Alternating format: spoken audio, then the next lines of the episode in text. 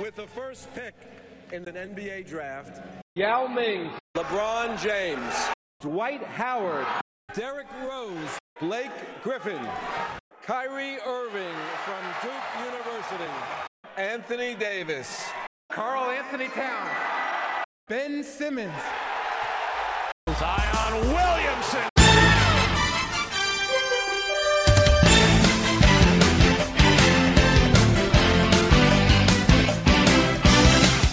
This is the Five Point Play Podcast, the Die Hard Duke Basketball Fans Podcast, and your home for the special NBA Draft preview. We're going to highlight all the Duke players in the draft. Hopefully, the number one pick being Marques Bolden. We're going to talk a little bit about uh, Duke's history in the draft, Coach K's history in the draft. But before we go anywhere, AC, I want to start out with something that I know you want to discuss Jay Bilas had an interesting tweet earlier this earlier this week, and it was an Mhm. interesting article on college programs with most pros. One thing college programs don't quote produce pros, they recruit them. Good coaches at every level help players improve, but don't quote produce pros. Which NBA quote produces the most NBA All Stars? Mhm. AC, I'm gonna just throw it over to you. Yeah. I know you have a lot of problems with this tweet. yeah, it's a, like well. Eh, so here's the thing: like, do I agree with him on some level? I do actually. I, I do agree with him on some level between just overall skill, genetics, everything else. Yes, there are certain guys that are destined to be pros. I mean, it's, it is what it is. But the the it's just it's such it's such a big statement to make because there are guys who make it every year who have had some coach in college teach them something they learned something in college that has made them a pro and like the, the way i look at it is it's yes a lot of fans will look at this statement you know there, there's two sides to the statement. Some fans will look at it and be like absolutely i've saying i've said this for years and some fans will get you know really pissed off about it and say no you know a coach is a coach they always teach guys things. And the thing i have to say about that is it's you can't you you can't you have to you have to look at it from different perspectives. When you're a coach you're a manager you know you are managing personalities you're managing egos you're managing schedules you're managing you're managing everything every part of these guys lives on top of managing their basketball skills on the court and making them the best player they can possibly be on the court do you make them the best player they can be on the court? Not necessarily but do you manage them in a way where their skills are showcased their abilities are highlighted and their weaknesses are hidden? Absolutely and and that's your job as a coach at those levels. That's the only way you're going to win games like you're, you're not going to force typically you're not going to force a guy to to do things he's not able to do on the court but ultimately they're managing these guys to to get to where they are. So his his tweet is it's like thanks almost like thanks captain obvious in a way but i like i like jay Bilas don't get me wrong but it's just it's one of those things like eh, was it needed? I don't think it's needed but it, it's in response to an article that espn put out full of hot takes. So yeah yeah i mean i guess he kind of had to go at it but it, it was it's such a weird statement from a guy who knows that you know, he, he knows the game he knows this thing so i don't know Yeah, you know, it's uh, it's a hot take. We're two days away from the official start of summer.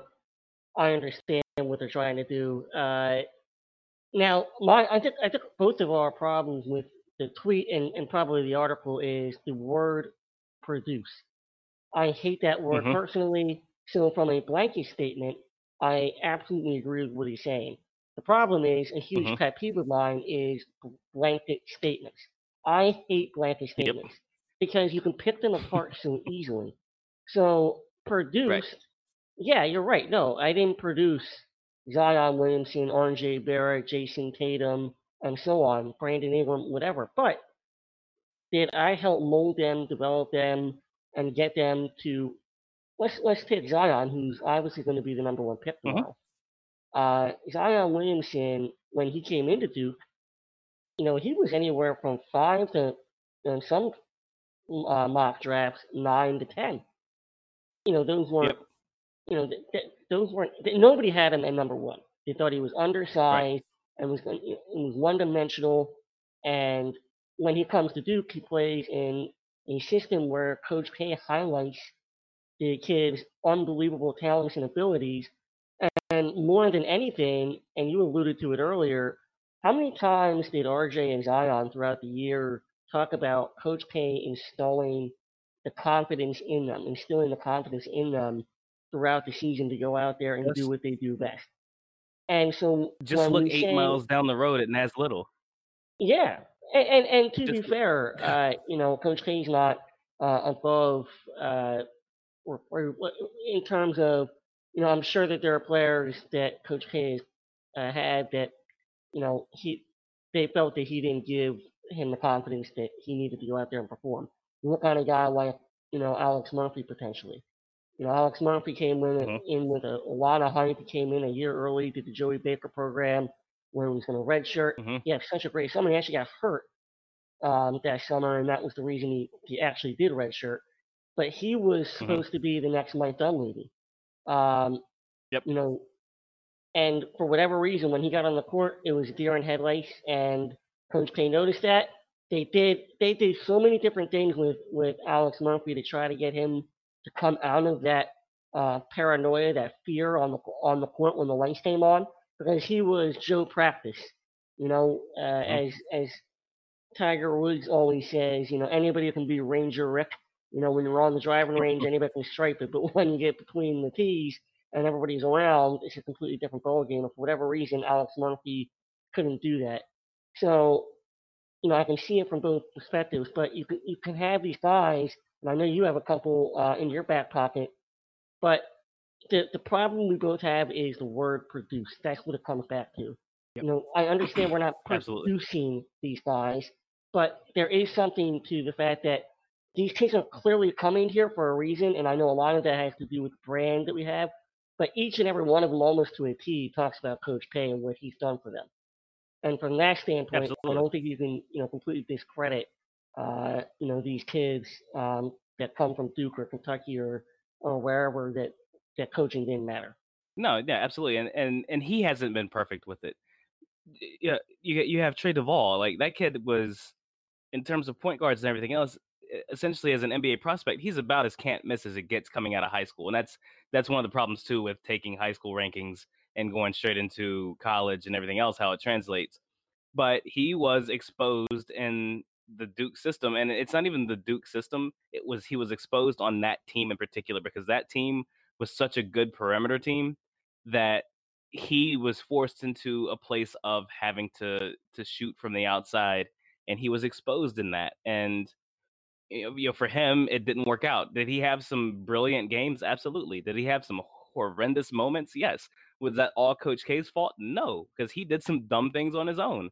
But at, at the end of the day you know whatever whatever that team needed he didn't 100% fit that team and that's that management thing man he was he was he mm-hmm. was managed essentially out of the draft because his weakness was so glaring and what they had found out about his shooting weakness even if K didn't put him in a position to shoot the ball? Absolutely he would have gone to workouts and they would have seen it so it's not all K's fault then and that's that's the other part of that that blanket statement that Bilas made which is the players are already going to be pros because he was already going to be a guy who couldn't shoot regardless of what team he went to. So we have so many Duke fans who are like, K ruined this kid by not playing pick and roll. If that dude went to Kentucky and played at Kentucky and had the same season he had at Duke, he would have been a second round pick, if not out of the draft there as well, because they would have seen that he cannot shoot the ball. And that's like, that's the bottom line of it, man. Like, regardless of what happened, he's one of those kids that could have used some extra time and could have been, he could have, he could have been one of those guys that was a can't miss prospect out of high school, gets to college, you realize he's not that guy, plays a couple of years, dominates in college, learns a new skill, and then goes to the pros and becomes a pro. But now you see where he is. So 10 day contracts is that's his career at this point. So it, it's it's it's one of those things. That's that's how it goes. We we've talked about it before offline. Miles Plumlee.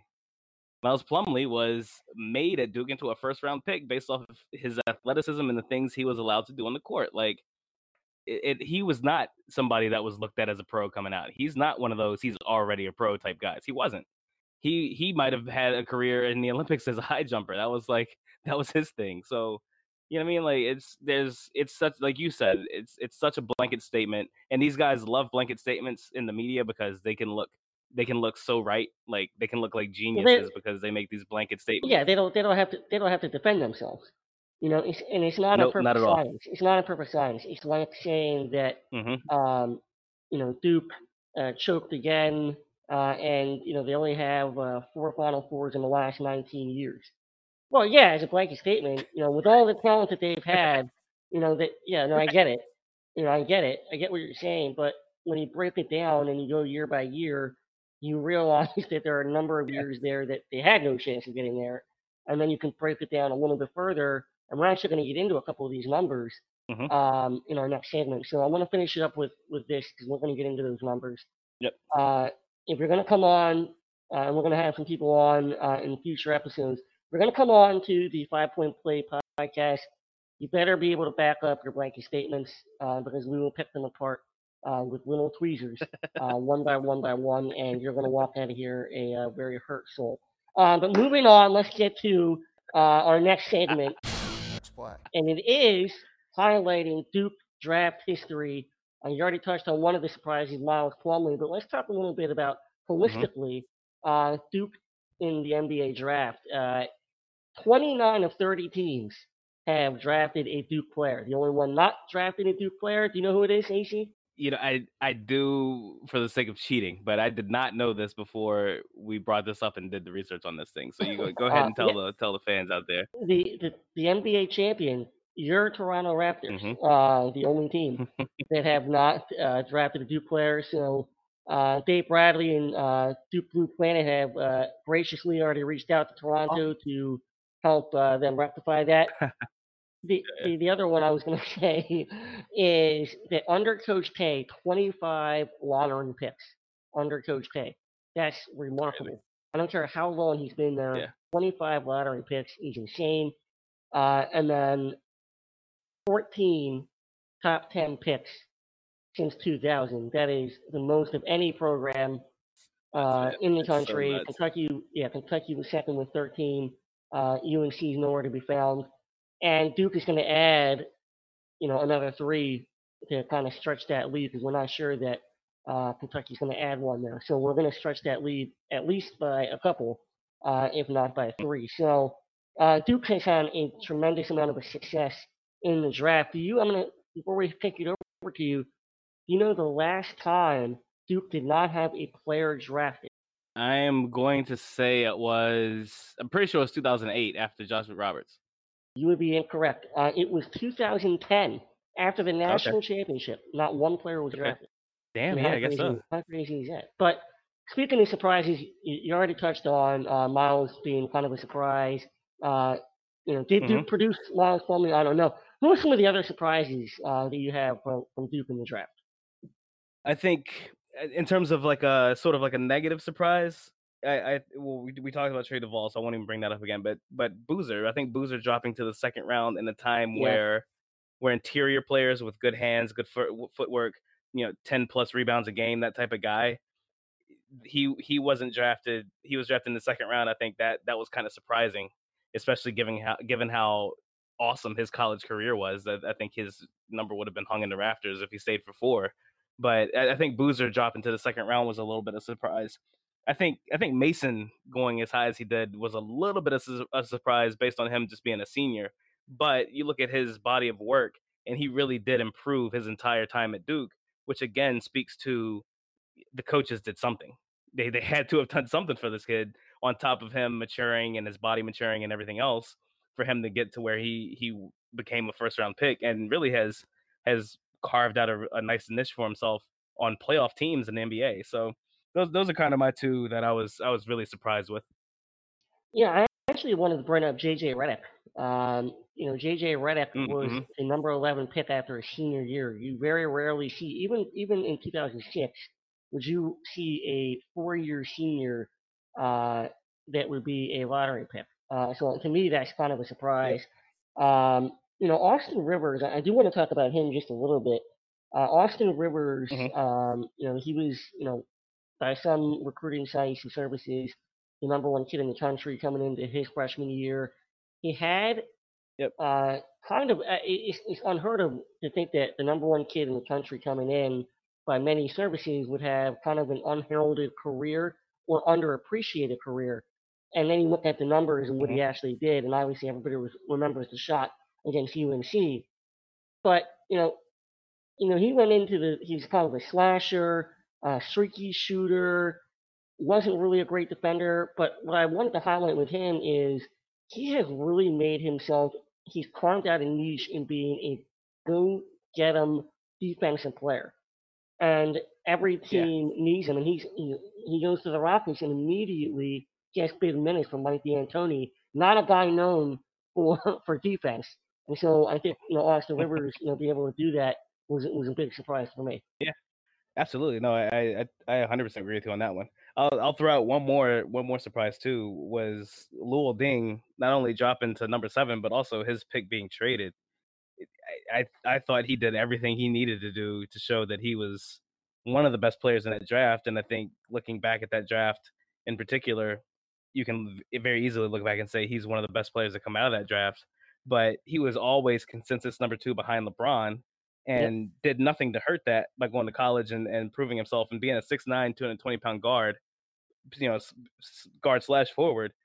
I think that shows he was ahead of his time, maybe a little bit, because right now he'd probably be in this conversation with Zion and Ja Morant and RJ is in that top four. If he was, if his, if a freshman Deng came out with this group right now doing the exact same thing he did, he would absolutely be with that group because of how he can shoot and how he can space the floor.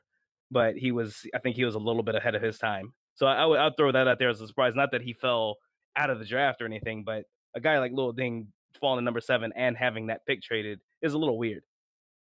Yeah, especially especially like you said, the kind of freshman year that he had, and uh, yeah, I, that is kind of surprising. That's a pretty good poll. But let's talk about Duke uh, Mhm. overall uh, in terms of, of draft history. Certainly, people can point to the last uh, you know few years. You know, we have you know kind of starting kind of starting with uh, with Kyrie Irving. You know, we kind of get those Mhm. one and done guys starting then. We only had one year, like you mentioned, 2013 with, with Mason, where you know we, we didn't get that guy. Um, what do you think changed in the mindset of some of these kids that now see Duke as a program that is throwing all these kids into the NBA draft, into the lottery, where, you know, you go back about 15 years, 10, 15 years, Yep. you know, it's UNC that is saying that. It's UNC you're going, look at all the guys Right. we have in the NBA. Um, what do you think flipped for Coach K and the program?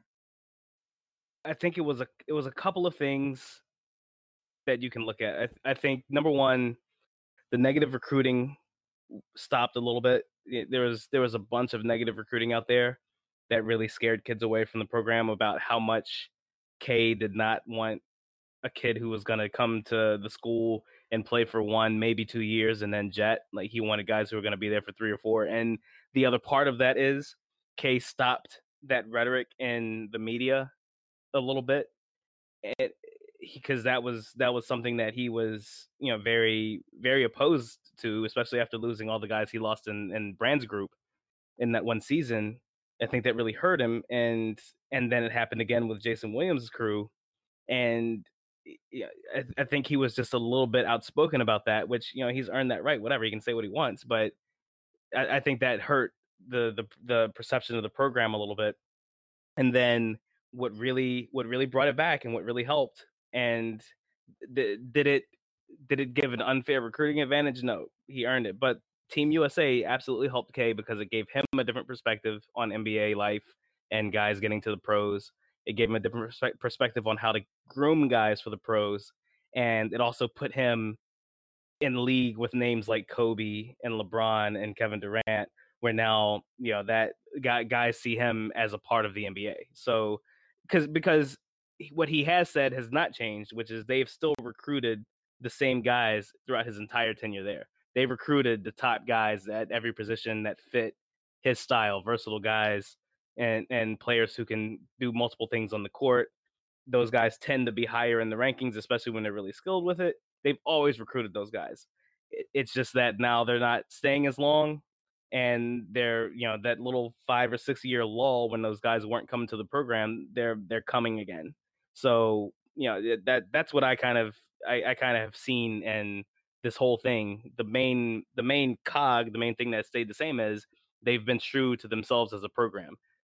Yeah, I think the other thing to, to kind of add to that is that Coach K, as much as he's held true to the program, he picked up a lot of things when he was coaching that USA team, uh, both from a Mhm, mental mhm. standpoint, both you know from the fact that it rejuvenized him. He's been very outspoken about that. You know, he probably added another ten years to his career, be, being able to work with those guys for so long. Uh, it, it kind of cured the itch that he may have had to go to the NBA. So he picked up that perspective of, you know, kind of learning how pros like LeBron, the Kobe's, the Jason Kidd's, uh, Chauncey Billups, Yep. all those guys, how they how they used to, you know, work and and how he would see them interact with each other and how they would, you know, he would kind of Mhm. sit back and let them, uh, you know, be vocal during the practice. He he took a lot of that and was able to relate that back to the kids that he had and obviously the kids that he was recruiting. And then the other part of it was Yep. probably X's and O's related. You know, he, he was able to work with. D'Antoni. He was able to work with McMillan and all those guys, uh, even Boeheim to an, an extent. Yeah, his you know, yep. and, and certainly understanding, um, you know, the X's and O's of different philosophies that than he had. And I think he was able to bring that back. And I think one of the things that you see now is, and I, I, I love when he says this, he adapts his style every year to the personnel that he has. And there's nothing wrong with, you know, being a Roy Williams and, you know, having one system and, and trying to find players and plug them into that system. Uh, I personally just prefer, you know, I like to see who I have, and then I'm gonna figure out a way to beat you with what I have, rather than trying to plug Yep. and play into what I like to do, even though you don't actually fit that system.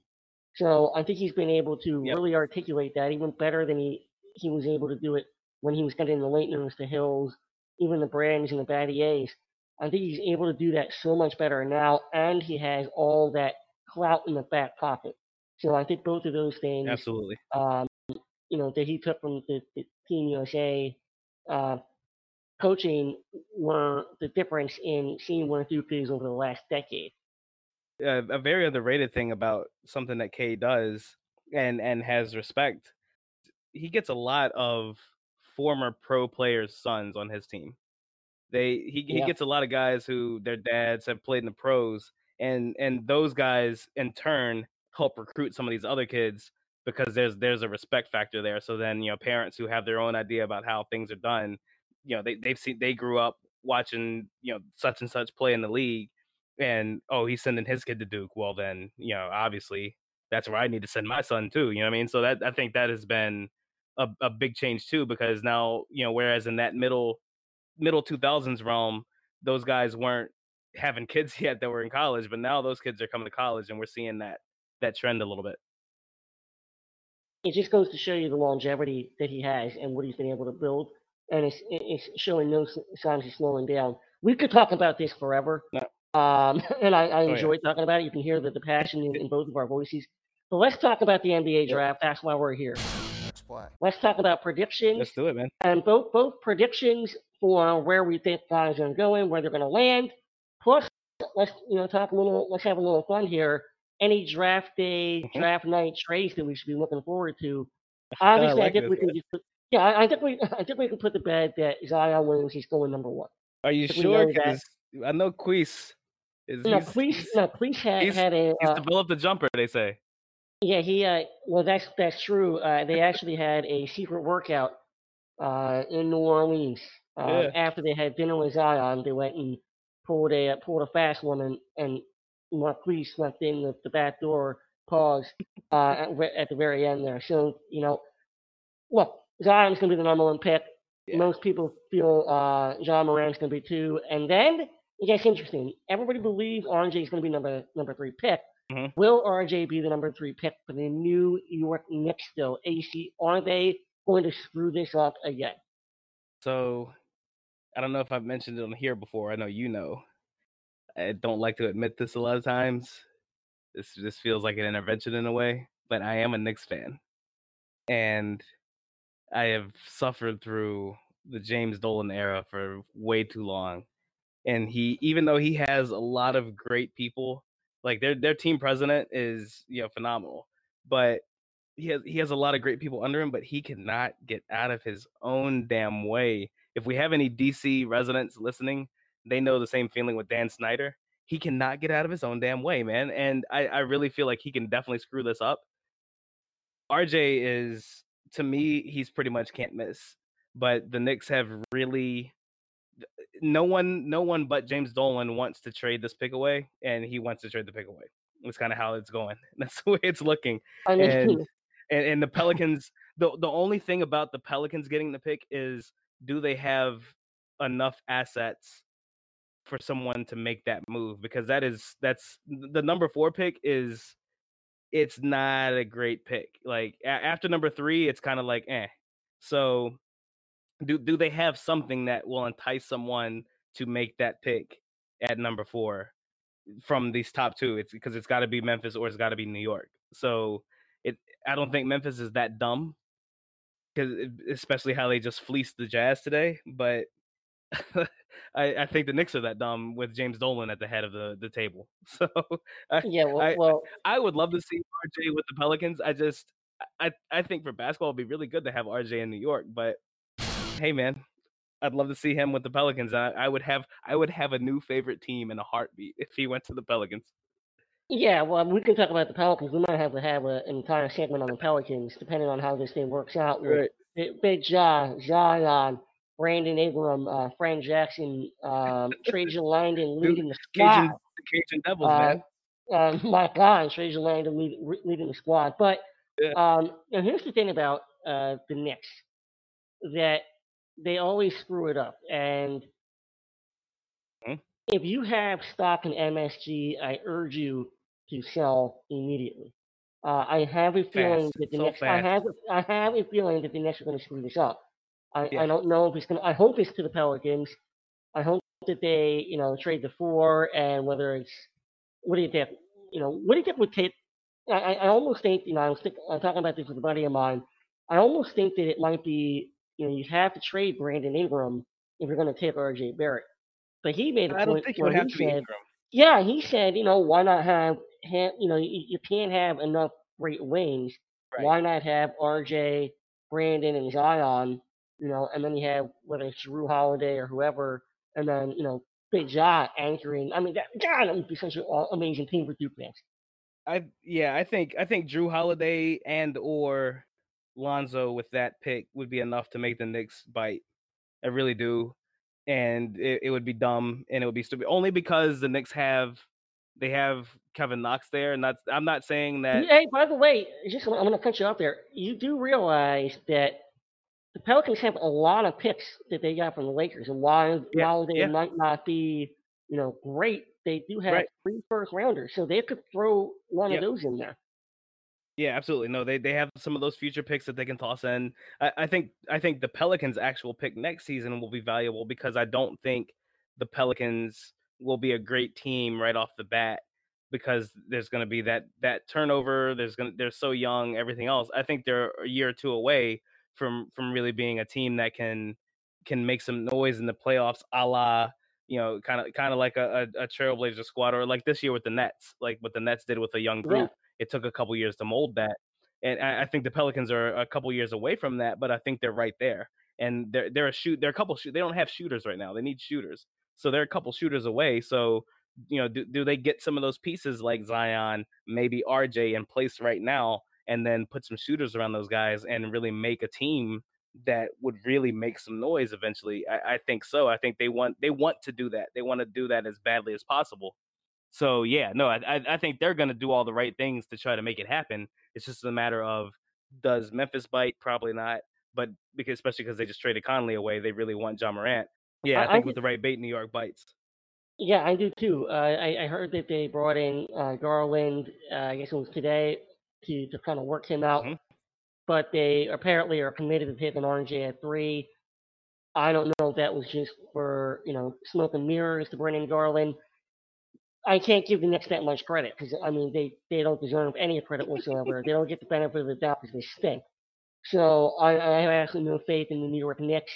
Uh, I, you know, I lived in New York for quite a while. I grew up during the Linsanity. That was my formidable years in New York City. Uh, I, I mean, I was in. I had a, a, a, Jeremy Lin jersey. I was all in for the. Knicks. My main man Carmelo came over. Uh, it was for that. I'll tell you what. There's nothing greater than being a Knicks fan for that two week stretch that we had. I'll never forget. Yeah. it. Yeah. It's the greatest summer of my life. Yeah. Uh, Between, Uh, dude, but between that and and also I'm just airing all my laundry out here. Also an Eagles fan between the Knicks with Linsanity and Melo, and then you had the Eagles getting Nnamdi Asomugha and Vince Young and all those guys together, kind of creating the super team thing in football. I was like, man, I got championships coming. And then, dude, what a horrible two years pro sports were for me. you know, Oh when, when, when, when Vince Young says that uh, so and so has a super team, that's when you sell, sell, sell. All right, so let's get to the NBA draft. Yeah. Gun to your head, where does RJ land? I think we all we know he's going to be a three, but where does he go? Where is he playing basketball in the association next season? And I really want to go hot take city and say the Pelicans right now. I really do. Don't tease all the Duke fans that are listening right now. Well, uh, because they, uh, dude, the Knicks can, like you said, they they will screw this up. Like they'll they'll pick Jarrett Culver, and not that he's a bad player, but they will do that. They will be so dumb and do that, man. Oh my god! All right, no, I, he's gonna be with the Knicks. He RJ will be with the Knicks with the third pick. I I, I think that's what's gonna happen. RJ will be with the Knicks with third pick. All right. Uh, I hope that you're right for your sanity. Um, I do think that the Pelicans find a way to bring RJ down to New Orleans. Number one reason is their key piece here is Zion. They want Zion to be as comfortable as possible. They know what happened with Anthony Davis. They want to make sure that Zion is as happy as possibly can be for as long as possible. How awesome! what other way to do it than so bringing his best friend? So I thought I think I Yeah, think that would be so amazing. say, sorry, uh, Knicks fans, he's not going to be there. Where let's let's kind of switch gears a little bit. Where does Cam Reddish ultimately end up? out out of between he, RJ, and and Zion, quite honestly, I feel like he has the cushiest position because he, in my opinion, he's bust proof because he's not expected out of everything that's come out, his season, his workouts, everything else. He he is bust proof because there's not this high expectation. Teams are, guys are already saying he's fallen down the draft. They don't have they have no faith in him. I I would love to see him in Chicago. I, I think with that young core of uh, Markkanen and, and Carter already set, now you need some pieces around. And the thing that they're missing outside of a point guard is a three and D type of player. And Cam will give you that absolutely. We saw his defensive prowess in college, and he can give you that in the pros over time. And and he will hit the ball. He'll hit the three ball. He'll hit the shots. You know, he had a rough year in college. He's maturing. He's getting into his own body we don't see the best Cam in college. We'll see the best Cam in the pros. He absolutely will be a gunner from three at some point in his career, and I think he'll do it quite well. And and the, a great place for him to be able to do that is Chicago, where you have a security blanket a little bit with Zach LaVine still. They need to find a point guard for their own sake, but at that point in the draft, there's not really a point guard that you reach to take. So I, I, think Cam is a really a really good bet for the Bulls at number seven. Yeah, I would love to see him on the Bulls uh, for those reasons you mentioned. And I do want to add one more thing about Cam. You know, Cam came into Duke and, you know, he was kind of labeled, okay, this is going to be our shooter. But his game wasn't, you know, Mhm. just being a shooter. His game was everything. Uh, and I think that he'll be able Mhm. to kind of showcase that more now in the NBA, especially if he's on in Chicago. Um, that type of team where he won't be able to get the ball uh, in space a little bit more often, and hopefully not some of those miscues that you know he had, you know, at Duke, where you know he's going in, taking char- or drawing charges and things like that. I think that you know he'll be able Yep. to showcase his overall game. Uh, I agree with you. I think he'll be able to develop into a good shooter. I don't think that he is going to be a guy that you know is. I think he'll be in the league for 12 to 15 years, however long he wants to Mhm. be in the league. You know, it depends on you know his his work ethic and his mental state. He says all the right things. Uh, he's very polished in terms of his off the court uh, persona. Uh, Mhm. I think that that should carry him, and as he continues to progress, I hope that he finds a good organization that can help groom him. I know that coaches don't produce, but an organization can groom a player if they want to, if they invest in them. Absolutely. Uh, Chicago would be a great place. The other place um, that I saw for him is potentially Atlanta. Do you like that fit with, with him and Trae Mm. Young? I I don't, and I don't necessarily like that fit. Uh, I, I don't necessarily like that fit with the personnel they have in Atlanta. Yeah. He, they they don't they don't use they don't use what he does there. They don't they don't use the three and D type of guy. They have a- they have they have a lot of those hard nosed, strong, tough guy types, and then you know they put Trae uh, Trae Young with them. That I mean that that's about that that's about who they are, and you know they're they're gonna cycle through coaches for the next couple of years. I, I don't I don't want that situation for him, quite honestly. I, I really don't. Like that's just not that's not who he is. It doesn't fit his style. I, I don't think that he's and they already have the shooter there that they want and, in Kevin Huerter anyway from Maryland. So and he, he's been doing a dynamite job there. So I, I don't want I don't want that for Cam. I think I think he needs to go somewhere where he's needed and and doesn't have to sit behind someone. And I- I really do think those the Bulls at that seven pick are really the the best spot for him. Yeah, no, I agree. Uh, okay, so let's talk uh, real quick, just kind of you know rapid fire here. You know, where do you see guys like Coby White going? It, it doesn't have to be necessarily uh, a team, but how how how far up do you see him going? Where do you see your boy Nassir Little going? Uh, in the entire first round, is there a guy that you know people aren't talking about as much that you could say, you know, five years from now, people are gonna be like, how did we miss on him?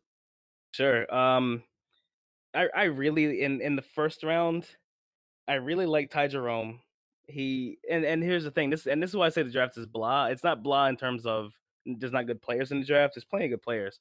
It's just there's not there's not like a I just don't I don't see a outside of Zion and Ja Morant and RJ. I don't see like a jump out at you like holy cow this guy is gonna he he happened to be the 22nd pick and is you know a future Hall of Famer like Kawhi Leonard. Like he was the 15th pick and you know became who he was. I don't see that in this draft, but I think there's a lot of there's there's a lot of potential for picking young guys in that 4 through 16, 18, 19 range. But then once you get into the 20s, I think you're going to get a lot of rock solid picks because you're going to get a lot of guys who already have things that they do really well. So I, I think Ty Jerome is one of those. I think uh, Grant Williams is also one of those who's going to be picked near the end of the first round. And despite his his diminutive stature at six five, he he is so strong and he is so big and has such a nice reach and he can step out and hit shots. Grant Williams is going to be good in the pros for a while, kind of like Paul Millsap. So Yeah. I, I really like those two. Um, Kabengele from Florida State, that kid impressed me so much during his season, and I can only see him kind of kind of playing that almost like a point center type role as he gets move gets to move forward a little bit in in the league. I'd love to see what he can do. The Kentucky guys, Tyler Herro and and Keldon Johnson, I kind of see those guys. Dare I say bust? I don't want to say bust, but I, I don't see those guys really fitting any particular role yet. Like Tyler Herro can shoot his ass off, like absolutely, but him getting his shot off, he's we saw it against Duke. He's he has trouble getting his shot off against more athletic teams, and he's only going to face that in the league. So I'm I'm interested to see if he can get his shot off against pro players. And the other guy who who always pops up is Brandon Clarke in terms of his, his athleticism and everything else like that. It's it, are we looking at a Darius Miles or are we looking at somebody you know almost like an Aaron Gordon who can kind of carve carve something out for himself and and and really showcase some extra skills that we haven't seen yet in college. Nickeil Alexander Walker. Uh, I was waiting for Is he going to be good in the pros? I don't know, man. Yeah, that was the guy I was waiting for you to, to drop. I, I thought Yeah. that he's actually so versatile. Um, I think he actually will be very good, but it really depends on what you know where where he fits. Yeah. Um, and, and and honestly, before we cut this uh, segment off, Mhm. talk to talk to our fans about Marques Bolden. I don't think either one of us expect him to to get drafted uh, tomorrow night, but we do hear some encouraging things, and obviously Coach K has talked about it. uh, in some of his press conferences um, after the season, talking about Marques, and, and we know that he's had some good workouts with Atlanta specifically. Where do you see, you know, him kind of latching on, and do, we, do you expect him to be kind of the G League the, the whole year with maybe a 10 day contract here or there? Yeah, I think so. I think he I think he'll end up with the kind of Lance Thomas, Amile Jefferson route where he gets gets that two that two way contract. But I, I think if he does get a chance to play in the league at all, he'll kind of show an ability to to block shots, to to play some defense, to get some rebounds. And I think in the league he will. The the jump shot that we've heard he has had since his sophomore season, I, I think he'll get a chance to show that a little bit more in, in the league. And and I think he'll get a chance to kind of prove that he can hit it a little bit. I don't I don't see him I don't see him being turning into a starter in in the league uh, by any chance, but I, I, do think I do think he can he can find a place. I really do. I think he can get a two way contract. I'm with you. I don't think he gets drafted, but I, I, I do think he can get kind of a two way contract in, in, the league. This draft is kind of interesting too, in the fact that there are really no international players in the way. Like there's only a couple, so you know the the center position is one of those where there are guys who teams that need centers. So could he sneak in? Maybe, but but I, I, I absolutely think he can get a two a, a two way contract with someone after the draft is over. He'll get some phone calls and, and see himself in summer league. Yeah, and we're obviously rooting for him. I can't wait to see it. One of my favorite things about the NBA is summer league, so we're looking forward to seeing him. And mm-hmm. luck to to all the Duke guys in the draft uh, tomorrow night. It's an exciting night for for the program because it really does reflect mm-hmm. uh, you know what we have. So our next segment, we actually do have a sponsor. Oh yeah, we, we have another sponsor. I've been I've been hitting the phones. You've been uh, at the beach working on your tan, and I've been dialing for dollars. And we do have a this is a really quick segment, so uh, grab something to drink, get yourselves ready. This is a really quick segment. It is the player prediction segment where I throw a player at you, and you the first name that pops into your mind, the player comparison. Uh, and this is sponsored by, and I think you're going to understand this, Icy Hot Medicated Patch XL. You're either going to be ice cold on these or red hot. Which is going to be, okay, are you ready to play Icy Hot Medicated Patch XL player comparison here on the Five Point Play podcast? Let's do it, man. Let's do it. Okay, I'm going to give you an easy one first. Okay. Zion Williamson. Damn. Right off the bat, I I'm I'm gonna be very cliche here and say the first Zion. Like oh. that's I mean that's his role, man. His his role is point forward. Can, can we get can we get the judges really can, can we get the judges to rule on this? eh, that doesn't count. Okay, next one. Rapid right, fire. Right. Rapid fire. Ja Morant. Ooh, um, yee, uh, Gilbert Arenas. Wow. Okay. Uh, RJ Barrett. Yowza, Jayson Tatum. Oh, okay. I didn't see that coming. Darius Garland. God, can, can I? I have such a problem with him. I really do, and not just because he's spurned Duke. I have such a problem with him. He is four games, and, and he's the number four. Come on, man. Uh, God damn it. We only played eleven. Darius, Gar- know, Darius Garland. Here, here, here you go. Jose Calderon. Oh, I'll take that. Coby White. Yowza. Uh De'Aaron Fox. Ooh, I like that. That's, a, that's actually a great call. That's a great call. DeAndre Hunter. I, I, Kawhi Leonard, man.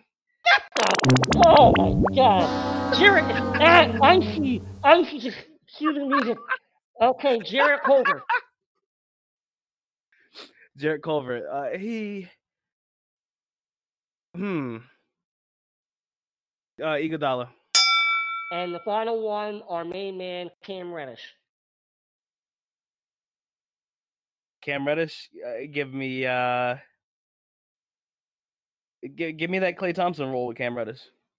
Wow, Klay Thompson. I didn't see that coming. Okay, I think he's a, a little bit of a better slasher than than Klay will, will be. So that's it.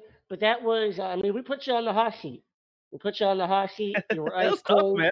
That was tough, and, man. and- and you weren't ready for it. You weren't ready for it. You were ice cold in the hot seat. Uh, but that is the, uh, the icy hot medicated patches XL. Uh, and let's go to our final segment. And this is not super related. We just both love the association. Explain. I love the NBA, and, and I've joked about with my friends a lot. You know, we kind of rank where our favorite things about the NBA are. Uh, and for me, every year it is the NBA draft slash free agency. Then it goes summer league, and then it goes uh, NBA finals, Eastern slash Western Conference finals, NBA playoffs, the holidays. So you got the Christmas, MLK Day, those days when you got a lot of games. Um, opening night, uh, preseason, and then finally it's the uh, NBA regular season. I, I just have not, I no use for it. Um, but uh, the, this is my favorite time of the year with the association. I want to talk about real quick. I want to kick things off with the free agency. Kevin Durant, welcome to the club. Uh, join me and, and uh, you know John Wall and, a- and a number of others in the Torn Achilles Club. Uh, it's a horrible place to be. I hope you get out of here as soon as possible. Yeah. But w- with this injury now, I have my theory on what Kevin Durant should do. I think Kevin Durant should exercise that plus one and stay in Golden State for one more year. He's not going to play anyway. Take all the money and Right. kind of just peruse the landscape uh, and see what, what what's going on out there. Somebody's going to give him a max regardless next year. Yep. It doesn't matter. So I say use up all Golden State's money. Take that deal that you have the option for, and kind of just see what happens out there. Yeah, that's that's his best chance at a title is staying with Golden State next season because of the injury. Eh, because whatever team he goes to with that max contract, yeah, they're gonna have some pieces and things there, but they're, they're gonna need him to put themselves in a really good position in the playoffs to play, you know, pl- play the best possible teams for your team because that's what you always want to do. You want to you want to try to play your matchups as best as possible, unless you just have a crazy team like the Warriors who you know just throw a team out there and let's go. But so his best best chance at a title next season is the Warriors. But I I do think, and we've seen we saw it this year not because of talent, but because their bodies are starting to break down because they're getting a little bit older. It's funny to say that about some of these guys, but they've played so much basketball between USA and making the finals every season. I really do think we're starting to see the end, the tail end of the Warriors dynasty, kind of the same way we saw the tail end of the Spurs dynasty with just with the injuries, not because of what they do, like I said on the court, just the injuries. And we saw what injuries will do to a team in the finals. Obviously, even though they are the prohibitive favorites, you know it's hard to overcome. So, yeah, one more season with the Warriors, I think you have a shot at the title. But anything after that is tough. And I mean, it's just an option for one year, so he can sign with whoever after that. But you also don't want to get exposed again with an injury. You want to get your couple of years with an injury like this. So I think his, in my opinion, his best bet is to go somewhere and get a four-year contract with this injury and and have it in place and and be with a squad that you can win down the road with. That's my opinion. Yeah, I, I completely agree with you. I think the Warriors are, are done. Um, you know, some some of these dynasties that you you see put together, uh, or think that they're going to be dynasties, you see them put together, and they they never really end up being as as great as as they can, except for the rare occurrences. Um, when the Miami Heat Mhm. came together, it only ended up being not one, not two. It was just two. You know, two championships, Mhm. uh, and they only stuck around for four Yep. years. You know, they had the Bosh injury. Wade was kind of breaking down. Uh, LeBron saw the writing on the wall there and, and, and bounced for greener pastures. They brought in Kevin Love, who, you know, people forget he's a 25 and 14 guy, uh, first team All NBA guy. They bring him to go along with an emerging Kyrie Irving, who was only 21, 22. You think that team together is going to be a team that lasts forever? Then the Warriors go out and win 73 games. Um, you know, Kevin Love goes down after Kevin Love. People forget Kevin Love was dominating in that first round of, Oh, yeah. of the playoffs their first year. Kyrie was lights out. He Mhm. was tearing step up in the game one of the NBA Finals, and that was without Kevin Love. hmm You know, if those two don't go down, Yep. they probably win that, and, and the whole Golden State thing probably doesn't happen. So, you Right. know, they probably win, you know, three or four, and then maybe LeBron's not in LA, but that's not how it worked out. and kind of switching gears though, I I think that we all expected Kevin Durant to go to the Knicks. Sorry, uh, this is again a big blow to the Knicks, but we all expected him to go to the Knicks uh, as being that big free agent. Now we're not sure. You know, does he stay in Golden State? Let's go to Kawhi Leonard. Now Kawhi is the guy. Do you have him staying in Toronto for maybe a short-term deal, or do you have him going to the Clippers? I don't think it's between anybody else. Yeah, no, yeah. Right now it's the Clippers. Supposedly it's the Clippers and Raptors, and that's it.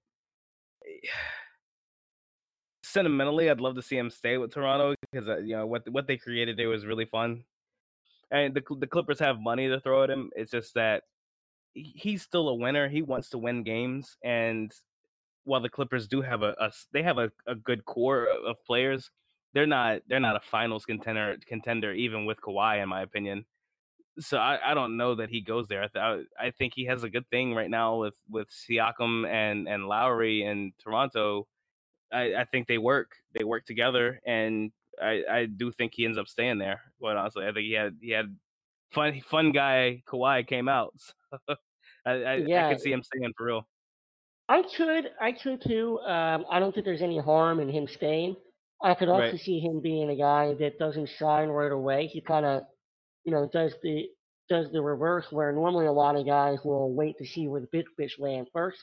He might do the Right. opposite. He might say, you know, let me see where everybody else is going, and then I'll make my decision because you know Toronto's got the spot open for him. You know, but then per- perhaps you know Marc Gasol, uh, while not being a huge free agent, maybe he decides, you know what, I had my fun in Toronto, now I'm out. I'm going to go somewhere else, get paid for one more year or Right. two, or wh- whoever's willing to pay me, pay dollars. Um, yeah, I can see Kawhi sticking around Toronto for a year, maybe that one and one deal that we just talked about with uh, KD. I can see Mhm. that happening. But you know, he could also say, you know what, I just saw what happened with with Kevin Durant. You know, when he was on the one and one deal, blowing his Achilles. I'm not Kevin Durant. I've had you know kind of some injuries. You know, prior they they were they had me on a minutes restriction and games restriction already this year. Is what I loved about them. Maybe he's thinking to myself, you know Yeah. what? Let me get my money now. Um, you know, let me get a Yeah. four-year deal, maybe a three and one, some some kind of you know structure that way uh, with Toronto, or maybe he just says, you know, screw it. I've always wanted to play in LA. I did what I needed to do here in Toronto. I'll always be revered. I'm going to go to the Clippers. I don't know what's going to happen there, but you know, to be devil's Sure. advocate, I think I'm gonna I I think I'm gonna go with the Clippers for for Kawhi. Okay. Okay. Um, I, I, let's I talk can about see that. He wants he wants to get home at some point. yeah, I agree. Uh, and let's talk about Kyrie. Talk about going home. Now Brooklyn's Okay. not necessarily home home, uh, but he was in Nets fan growing up. Uh, it sounds like the Knicks are now out, especially with KD's injury. Do you see a situation where he doesn't go to the Nets and he goes to the LA Lakers? Please, please tell me that's not going to happen. No, I don't think that's gonna happen. I, I think he goes to the Nets. I, I think that's I think that's the play for them. And then from there, it's about where does you know where, where does D'Angelo Russell go from there? Because I don't I don't think you have those two on the same squad. No, certainly not. I think yeah. Yeah, I think we know So so D Russ is going to be a big play. I I- I'd be surprised if the Pelicans actually don't make a move for him because they'll they'll have some they'll have some money room with with Randle uh, opting out of his option. So I, I think they have a little bit of room to try to get some scorers that they need. So I, I wouldn't be surprised to see them make a move to try to to try to see if they can get somebody like a D'Angelo Russell or a Kemba Walker. Um, but yeah, no, I think I think Kyrie goes to Brooklyn. I think that's he he has wanted to get to New York, and I think that's the place to be for him. So yeah, I, I don't see him staying with the Celts. I think that that thing is a little bit dying. I think that might be dead too. That, Quite honestly, it. hopefully not for Jayson Tatum, but yeah. Uh, where do you do you see anybody joining him in Brooklyn? Uh, Khris Middleton. Really, you think so? You think that you know with Khris Middleton opting out of Milwaukee, you think that he'll go to, to Brooklyn? Milwaukee has to offer him a four-year deal with max money, and I don't know that they'll do that because this year he didn't he didn't work out for them in the playoffs. Yeah, You brought up you brought up Kemba Walker. Um, he's certainly on the list of, Mhm. of folks we want to talk about. Uh, I've heard that Dallas is, is really high on him, and he would be open to going to Dallas. Yeah. I've heard that Charlotte is going to do whatever it takes to keep him. Personally, if I'm Yep. Charlotte, I think that's a, a bad move. Um, not because of Kemba, but Yep. you know, you know, you gotta you gotta start over there, bro. Um, and if you're Kemba Yeah. Walker, you know, he's also been, you know, kind of linked to potentially going to the Knicks. Um, where do you see Kemba ultimately going? Either to the Northeast next to the Nets if they don't get Kyrie, or LA. To the Lakers. I, I think LeBron values him. Yeah, I think LeBron Wow. values values Kemba, and I I think they'll Rondo's not he's not the point guard for them, obviously. So I, I really do. I think I think I think LA will will make a move to try to, to they need a point guard. I think they're gonna make a move to try to get him because he's he doesn't need the ball as a point guard to facilitate. He can score, and LeBron can play point forward. So I, I think it's a really I think it is a really nice fit. So I do agree that is a good fit. And I guess finally, I want to go with uh, Jimmy Butler. Do you think that he stays Mm. In Philadelphia? Do you think that they try to keep that core together with Tobias Harris, uh, Joel Embiid, Ben Simmons, uh, and then we'll touch on JJ Redick at the end, so we're going to table him. But do you think that they simply Right. try to do that, or do they say, "Hey, look, Jimmy, uh, we want you to be here. We think you, Tobias, and one of the two of Simmons and- or Embiid, we might try to shot the other one." That could be a potential trade that I could see in the offseason happening. Maybe I don't know that they want to give up Simmons or Embiid. I think those two are kind of untouchable for them. I do think they'll they re-sign work- Redick. I don't think they work that well together. Yeah, no, I agree with you. I, I I don't I don't I don't disagree about that. I just I think that the Sixers their their process, quote unquote, has been so centered around those two. I think that they I think they stick it out with those two and and and make things work around it. I, I wouldn't be surprised actually if we saw Khris Middleton in, in Philly either. I, almost think we see a swap with Khris Middleton and, and Butler. I think we could see Butler over in, in Milwaukee, seeing as how he played in, in, at Mar- Marquette in college. You know that kind of regional that regional pull there a little bit. I wouldn't be surprised at all to see Jimmy play for the for the Bucks. That that would be a role he could very easily slide into that Khris Middleton role, and I think the Bucks would absolutely love that because eh, Butler's better than Middleton, and they do the same thing. Oh, absolutely. I, I you know, I didn't even consider uh, the Bucks were for for Jimmy Butler. That would be awesome. Uh, is there a scenario that Mhm. you could see him going to the Clippers and playing with Kawhi? Mm, it would take Kawhi to go there. It, it Certainly, would it would they would have to him talk, to go they would have to talk and, and, and decide that. Uh, but if you look at him Yeah. and, and let's say they were able to re-sign Beverley, having Lou Williams, you know, all those guys, I think that that would be a very formidable, formidable team, especially defensively. You have That might be the best defensive team we've ever seen in life. I, I, I absolutely agree. You have them and Beverley like that, you know, lock down team. Yeah, yeah, that would be sick. Shai Gilgeous-Alexander, the point guard, he's a very Yeah. underrated defender. Dude, that would be that would be the best defensive team we've ever seen in our entire it'd lives.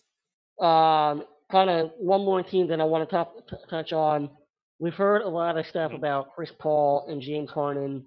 Uh, rocky relationship apparently. Uh, Chris Paul naturally denies it, but you know wherever Chris Paul goes, this is kind of the, the kind of the deal. You know he he burns Yeah. bridges, and it's ironic because he's like the lead guy for the Players Association, although he doesn't get along with any of the Right. players. Um, allegedly, allegedly he he he went to the front office of the of the Rockets. He's in either me or Harden.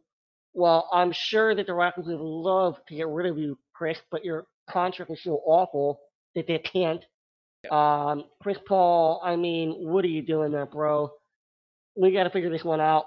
Do you see Daryl Morey trying to get rid of Chris Paul? I can't imagine that they can get rid of rid of uh, James Harden. No, no, yeah. Paul, Paul's the one to go, and obviously with his that? friendship with LeBron, Okay. yeah. Oh yeah, yeah. I, I, I- think LA would be a, a possible destination for him. Um, the the Lakers. I mean, but yeah, yeah. No, no. He's he's he's gone. Like that's that's not a question. He's gone. But yeah, no. I think I think the Lakers are kind of the only team right now that has, you know, if everything kind of pans out the way it should, that has the money to do that. If if they don't want a Kemba, if, and if they want to cultivate that LeBron and Chris Paul friendship and relationship, I I I could see that also being you know kind of one of those things that turns out. So it, it what happens with him is going to be really interesting this offseason and it's going to be fun to watch because of how volatile things have gotten all of a sudden like the old the Ron Burgundy that escalated quickly thing man like that happened really quick Uh, yeah, well, that's a great that's a great way to say it. Um, I you know saw this yesterday or the day before, and I'm like, whoa, where did that come from? Um, you know, Yeah. I guess they did a great job of keeping it under wraps until uh, you know right now. Right. I, I just that was kind of crazy. Um, let's finish this uh, whole association thing up with uh, with our main man JJ Redick. Uh, I've heard a lot of Yeah, man. rumors that uh, the Lakers would love to add a guy like JJ Redick because they're going to need shooters there. They're just going to need to fill a fill a roster. Period. Um, I, I think that Philly would love to keep him. I don't know how much flexibility they're going to have to do that. Ultimately, Yeah. I think I can see him going to Brooklyn. You know, he lives in Brooklyn. I I don't He's not. I don't think that he would go back to LA strictly for family reasons. Um, everything that I've Mhm. learned about JJ Redick from his podcast and the way he talks about his family, his wife, her identical twin sister, they both live in Brooklyn. Um, you know, he commuted up and back from Philly all season. They just came. They moved their entire family uh, from LA. I, I don't see Jay, um, you know, going to LA, even chase a title. Do you, what do you think? Yeah, no, I, I agree. That that documentary that's on YouTube, the documentary that's on YouTube about him and his process of choosing, ultimately choosing the 76ers was really telling about about what it is that he values at this point in his career. And you know, I- I don't see him title chasing to the point where he's going to uproot his family. There's there's plenty of teams on the East right now that that could build some some squads and and have him involved. It's going to take some money because he is he's not cheap, even though he's a little bit of he's you know a few few years in and he's a veteran and everything else. He's still going to command that twenty million dollar range, and you know somebody's going to have to be able to pay that. So you know the Sixers could pick that back up. The Nets have room for that. So I, I think it's between those two. Quite honestly, I don't I, like you said. I don't see him going back to the West Coast. I don't see him in the Midwest. I, I think it comes down between the Nets and maybe even the Knicks and and the the 76ers with the, with the money they have available. Yep, I agree. Uh, that's there you have it. Uh, the association with uh, with the kid and AC. Um, I could talk about the association all night, but this is a Duke podcast. We're going to end it on the fact that we want to wish our guys, Zion, Mhm. RJ, Cam, and, and hopefully Marques, uh, all the best tomorrow. The lives is going to change tomorrow night. Uh, it's exciting for Duke fans too, because anytime you get guys in the lottery um, going to different teams and, and kind of filling up rosters. It's a good time to be a Duke fan if you're also an NBA fan, because we have guys everywhere. And I want to bring up Antonio Lang just got uh, signed as an assistant coach for Cleveland. So with, with Trajan Langdon in New Orleans as a GM, Elton Brand with Philly as a GM. We got guys all, uh, Grant Hill is a part owner uh, in Atlanta. We got guys all over the place, not just players. I'm pumped for tomorrow night. AC, you still need uh, a steak dinner. Tomorrow night would have been perfect. Can do, man. Get that steak It dinner. Go Duke. Go Duke.